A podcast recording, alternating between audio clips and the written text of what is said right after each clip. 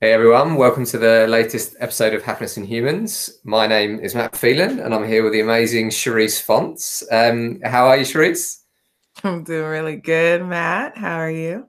I'm good. Thanks for thanks for getting up really early to to, to record this. Yeah, early is relative. I, I'm actually an early bird though, so it's perfect timing. Are you have you always been an early bird? Yes, my mom has told me that I've always been an early bird. I was born at like four something in the morning. So I wonder if that plays a part mm. in it, but I've always been an early riser. There's this massive video on YouTube about how to become an early person. Hmm. And it's this like military guy, and it's like the most watched video. And you get to it and you watch it, and he's just like, if you want to become an early person, you just have to go to bed early. And that's it. Oh. it's like literally, that's literally his advice for the military, which is, which kind of makes sense, doesn't it? Yeah, although sometimes I go to bed, I'll go to bed at a ridiculous hour yeah. and I'll still wake up at like five or six in the morning. And by ridiculous, I mean sometimes I'll go to bed at 3 a.m. Yeah, that is ridiculous. yeah, it's not often, but I think it's all my years of being a mother has conditioned me and also a doula. I just, my sleep, um, I just need a certain amount of hours, but I always wake up early. Uh, I, I, as a as a father, I have the same thing. Like if I ever actually get to have a night out, I wake up really early, and I'm like, I just want to be sleeping now. I really want to be sleeping. Yeah, my husband's the opposite. He's great at sleeping in. Oh man, that's a great skill. So, Cherise, we're please introduce yourself.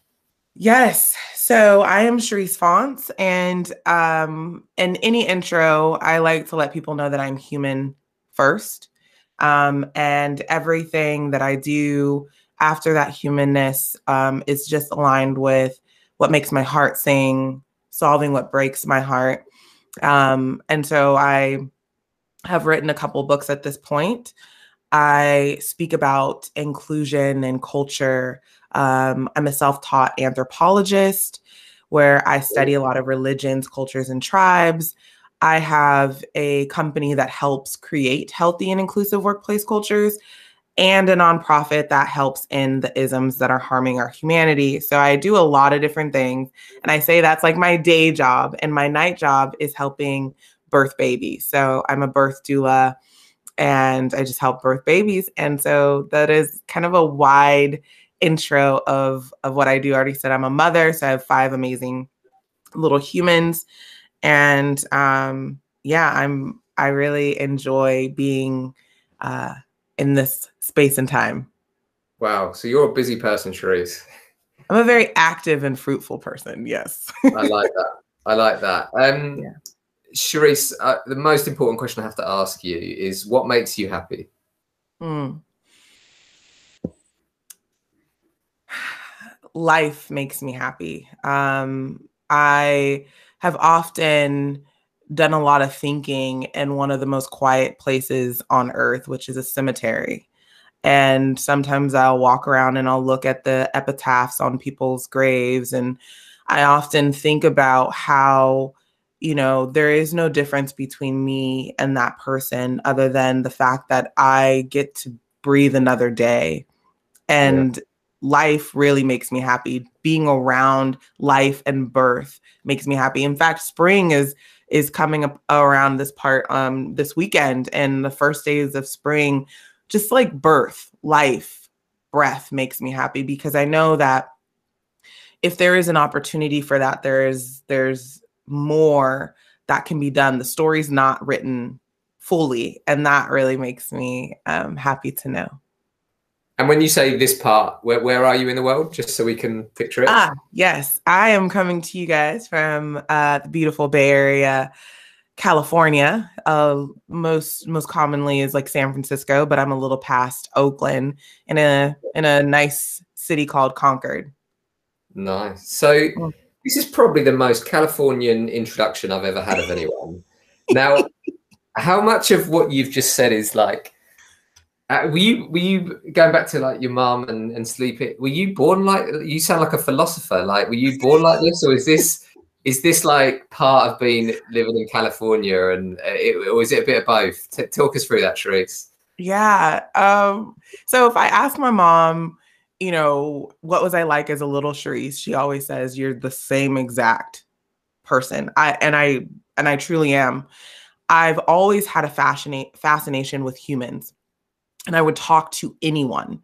I was always um, praying for people, um, caring about people, um, doing things differently. And I always was a little weirded out that I was different than everyone else and didn't really understand it but I've always been um, this way, very inquisitive, curious, and compassionate towards a lot of different variations of humanity. And um, so I think as I've gotten older, I've the different the difference is I've sat with deeper wisdom. And so I love sitting with people that are in their um, 80s, 90s, hundreds, just wisdom. I love soaking that up, um, listening to elders, listening to uh, people's stories, um, and just understanding that there's a universal language in this world. I am a part of that.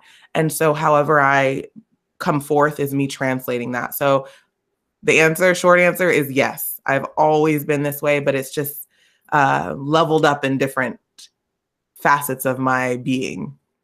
Yeah, I wonder. I wonder if also being naturally being like that and being in a place like California allows you to continue to be like that. Whereas hmm. maybe in, in some other areas in the world that, that that you might not have been able to do that. But that's a that's a debate for another day. Um, so what most what a lot of listeners don't know is that my guests often come up with their questions, and Cherise wins the award for for best questions because we've got some absolutely brilliant questions coming up. Which so the, these next three questions are all Cherise's. So, what is the one thing you find yourself repeating the most? Yes. So the one thing I find repeating myself the most is just be human just be human. You know, you know the answers, just be human. And I find myself repeating that to um, anyone that is trying to figure out something very complex. I really do believe that our humanness has the answers, but our humanness also provides um, the ability to overthink certain things and going to the base core of our humanity is where all of the beautiful answers lie if you have yeah. to um, deliver uh, difficult news to someone you don't need to uh, YouTube 18 videos to figure out how to do that. Go to your core of humanness because, again, there is this universal language that connects us all, and it all lies within our humanness. So, reminding CEOs be human, HR, yeah. people ops people, just be human. You know, when you're trying to figure out those things that seem complex, there is simplicity in being human. So that is the thing I repeat the most. More wow. so, it's be human. I love that. And for, for, for, regular listeners, the, the, the the vision of the happiness index is what we call freedom to be human. Hmm. So it's a, it's a world where people feel free to be be able to ask and repeat that and be that. So that's wonderful for us to hear. So next, next brilliant question coming up: Is there anything you don't like to talk about? I didn't even know if this was a question or not when I read it back. So over to you. And I feel like I'm being tricked here with this question. it it kind of is a trick question. There's there is nothing that I have come across in conversation that I don't that I that I don't want to talk about. Um, there was a podcast that I did, and I won't give it away, but it was about my lesson in forgiveness. It was a very deep and um, at that time dark story. I will go to any realms of my life experience and bring up whatever I know, whatever I don't know, and I will have a conversation about it. Um, and I find that more recently, what's been interesting is um, the conversation around politics. Now, I found out that I'm very neutral. So people can bring up all facets of politics. And mm. I will just hold the space and have a normal conversation, and they'll leave and I'll leave, and nothing uh, is tampered with. Um, I will say I do have a limit on conspiracy theories. Like I, I can only take about 10 minutes at a time. Uh, yeah. It's just my brain, you know, um, I'm a huge sci-fi net. So my brain just sometimes has a very wild imagination. So I like to limit certain time frames within I'm within a conversation or something to talk about. But there's literally nothing I would be like, nope, don't want to talk about that. Or nope, yeah. I always have a way of um, thinking of things from whether it's negative or positive and trying to help transcend them. So I'm always available to talk about anything. So there's nothing that I really don't like to talk about. Mm. Oh, this is good. I, I was thinking, I went for a run this this morning, Teresa, and I was thinking about empathy, and I was thinking mm. about when you when you practice empathy, the more you think about empathy, the more you kind of see things from other people's perspective, can't you? Um, but also sometimes I, I, found that if you try and think about everything from an mm. empathetic perspective, it can lead you into having some weird thoughts, can't you, around like someone that you might think of as bad. But then you mm. start to think, but I can understand why they acted that way based on the based on where they've grown up or what they've been taught or the, or their upbringing. Um, yeah. Does that resonate with you at all?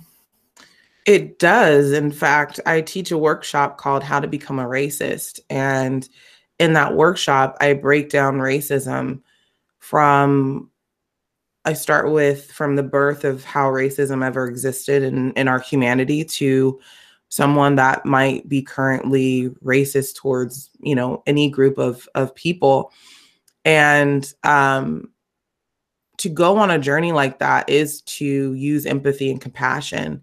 And it's not to validate the um, the act, but to honor the human. You know, there's yeah. this journey that, like I tell people, um, there's never been a time where I've helped birth a baby and the baby came out and they were like, What are you doing here? Like, get this person away from me. So we're not born this way. And so for me, um, I find that the answer sometimes lies within the actual journey of understanding. And so I I get that. And and, and empathy really does help. Um, but it also, if you're not careful or balanced with it, it can really cause you not to really, you know, to see the other side and and and provide yourself with some more context to to the situation. But I, I like what you said. It resonates a lot very much so. Yeah, I think it. I think. I mean, in the UK, a lot of us live in London, and it's it's really important to get out to the rest of the country and meet other people from different perspectives because you can just end up with a narrow view on the world unless you get out. Um, I suppose that's what travel does, isn't it? Hmm. Yes. Um, I my husband went to I think it's a couple years back went to Ethiopia. Now my husband is Portuguese, so he um, does not look like most of the Ethiopian people that were in the town that or the village that he was in.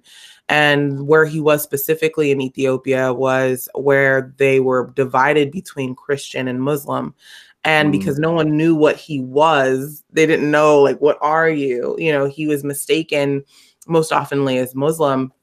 And what he experienced was something really interesting. He was on a bus and the Christians would spit at him and they and and the interpreters were like they think you're muslim and he experienced something that you know had he not traveled to another part of the world it wouldn't in the us that would have never happened you know yeah. there it, it's it's just totally different and then my experiences in bali and and i do believe that travel and exposing yourself to the diverse set of humanity is one of the beautiful gifts that you could ever give your life because yeah.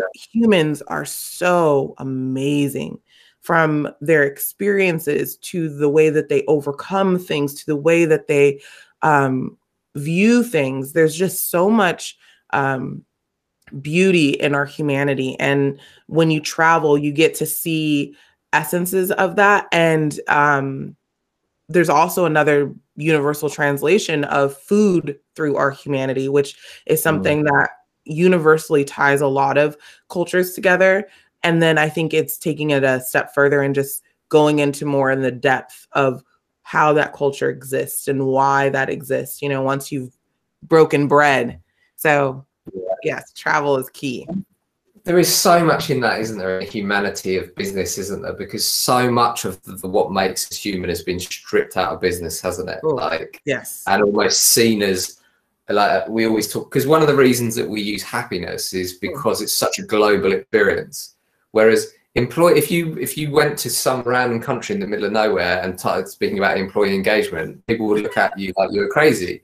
But if you spoke to these people about happiness more often than not no matter what the language is people can, can you can kind of get across what you're talking about. Yes. Yeah. The uh when I think about the like the humanity in business and more so that that word happiness which has to do with a lot of different states of emotion or states of um, how you view your happiness as individuals. Business was never designed to make you happy. When businesses were created you think about you know 60 70 years ago i think there was the concept of um, the concept of like bartering and trading and different things like that very early on. And then it came into establishing for profit and um, you know, real estate, not and not just talking about land real estate, but just real estate and how, you know, they were the only ones doing this and and market. And then it just um it became one of those lifelong things where my grandfather's grandfather worked the same exact job until he retired and passed away. So now business has transcended a lot over the years and it's no longer about what it was originally established on, but now it's what our humanity is navigating it towards. It's we want to be happy doing whatever the work is that we're doing. And yeah. sometimes it can translate into different things for some people. What makes someone happy, you know, working at um, maybe a fast food place will make somebody the same amount of happiness working in a science lab. So how do yeah. you gauge that? It's so individually um, threaded through again our unique ability of humanity. So I, I mean, I am a huge fan of what you and your your team is doing around happiness. And you're right, you don't go to like you don't go to where my husband went in Ethiopia and talk about employee engagement. They'll be like, uh, that does not make sense here. It's funny. It's funny, Cherise, because I was literally just crunching some data before our call, and this is suppose this is an exclusive. I was looking. I wanted to to make the point because we we experience we all experience happiness, but what drives happiness changes from country to country. So I thought I would have a look at America versus Canada, mm-hmm. seeing it's geographically so close. And yeah. um, for Canadian, so for Americans, clarity is really high up. Um, but um, for Canadians, what's higher is acknowledgement, hmm. which is super. I find that super interesting because what that reminds you is that ultimately you you can't have the same strategy for everyone anyway. But as you move from country to country, the things that people put higher up on that table do change. So understanding the cultural differences of a country or an area hmm. is hugely important. Yeah. Um, yeah. So, Sherry, Scott, last question, which I absolutely love. I just can't wait. I hope I just can't wait to know the answer to this, which is, at the end of the day, comma, hmm. what matters the most? Question mark.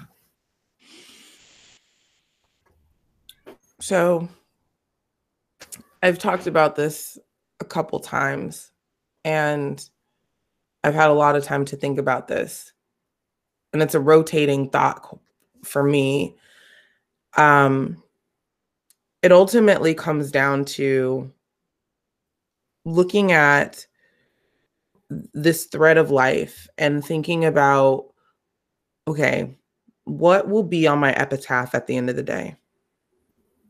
And I doubt most people would put their LinkedIn titles on their epitaph.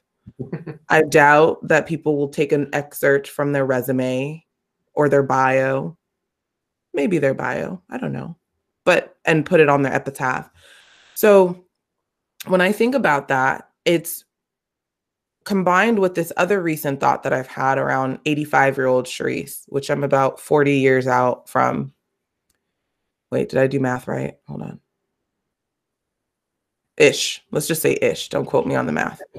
Um, and uh, I think about what would 85 year old Cherise do in current body? And she would not be overly consumed with others' opinions of herself. She would not um, be reactive. She would gracefully give crit- criticism or or constructive feedback. Um, and whatever was put on her heart, she had the means to do, she would do with abandon. And so, what that has taught me is what matters the most is what you were established on this pla- planet to do and to do it with full force and to really think about how not to follow the lines of society and to follow the lines that were threaded within your lineage, your own personal legend. And most people are scraping to figure that out. You know, we live in three buckets essentially survival, success, and significance. And most people live in those two buckets, the first two, survival and success, and they toggle between and usually die within between between one of them, ultimately trying to get to significance. And your your significance isn't something that someone can tell you. It is something that comes from within, and that requires shutting out the outside noise, sitting with what's on your epitaph, maybe going a few years ahead of you and really sitting down and thinking about it and not um, paying attention to what's comfortable, convenient, and what you can conform to. And so, what matters the most is to fulfill what you have been put here to do and to find out what that is with every being of your body and not worry about what other people say. Oh, this is what you think. I remember my dad, I asked him what I should be when I there's this assignment from from high school when you're exiting, getting ready to go to college, and there it's like a career exploratory. And my my dad was like, You'd be a great administrative assistant. And I was like, Yeah, that's what I'm gonna be. I'm gonna be that. And I I was great. But that that was a very hard career to get out of mm. to to be seen as just that. And had I known maybe a little bit more about myself, I probably would have taken a different route, but I'm grateful for the path that was there. So allowing other people to tell you what they think you should be is is really challenging. I don't even do that to my kids. I'm like, you are an individual human. How can I guide you? Where do you want to be? You want to do this? Fine, let's do it. You want to go there? Fine, let's do that. And um, I believe it's my role for them is to give them as no, enough room to make as many mistakes and as they possibly can and be there to help them build coping mechanisms for their resilience because they're going to fail at something in life. So back to the question, the answer is um, fulfill with every part of your being what you've been put here to do is what matters the most at the end of the day. Well, Cherise. I think rather than it being on your epitaph, they should just listen to this podcast. and because what what's what's fascinating, I don't know if you're aware of this from listening to you, is you you've you have this ability to step out of your body and imagine yourself you're, you're mm. time traveling backwards, forwards, and see yourself from from a different perspective. You are you aware of that, Cherise, or is that something that that that I've just imagined? Um, my mom has mentioned this to me before, and someone else has said the same thing. A few people actually. So I'm I do believe that that is a gift that I have, and um, in some forms, I'm able to do that for other people too. But it's not my job to tell them what I see all the time. Yeah. So, Cherise, that that is it. That concludes the episode. I just wanted to say this has been amazing, and I've just I've learned so much from listening, from getting your questions and listening to you. Yes, thank you so much for having me. I'm a huge fan of yours and what you're doing, and so this, you know, if this any way contributes to the work and the heart work that you are doing, you and your team, I'm. It's an honor and a pleasure, and I am grateful. Thank you very much, Cherise. You're welcome.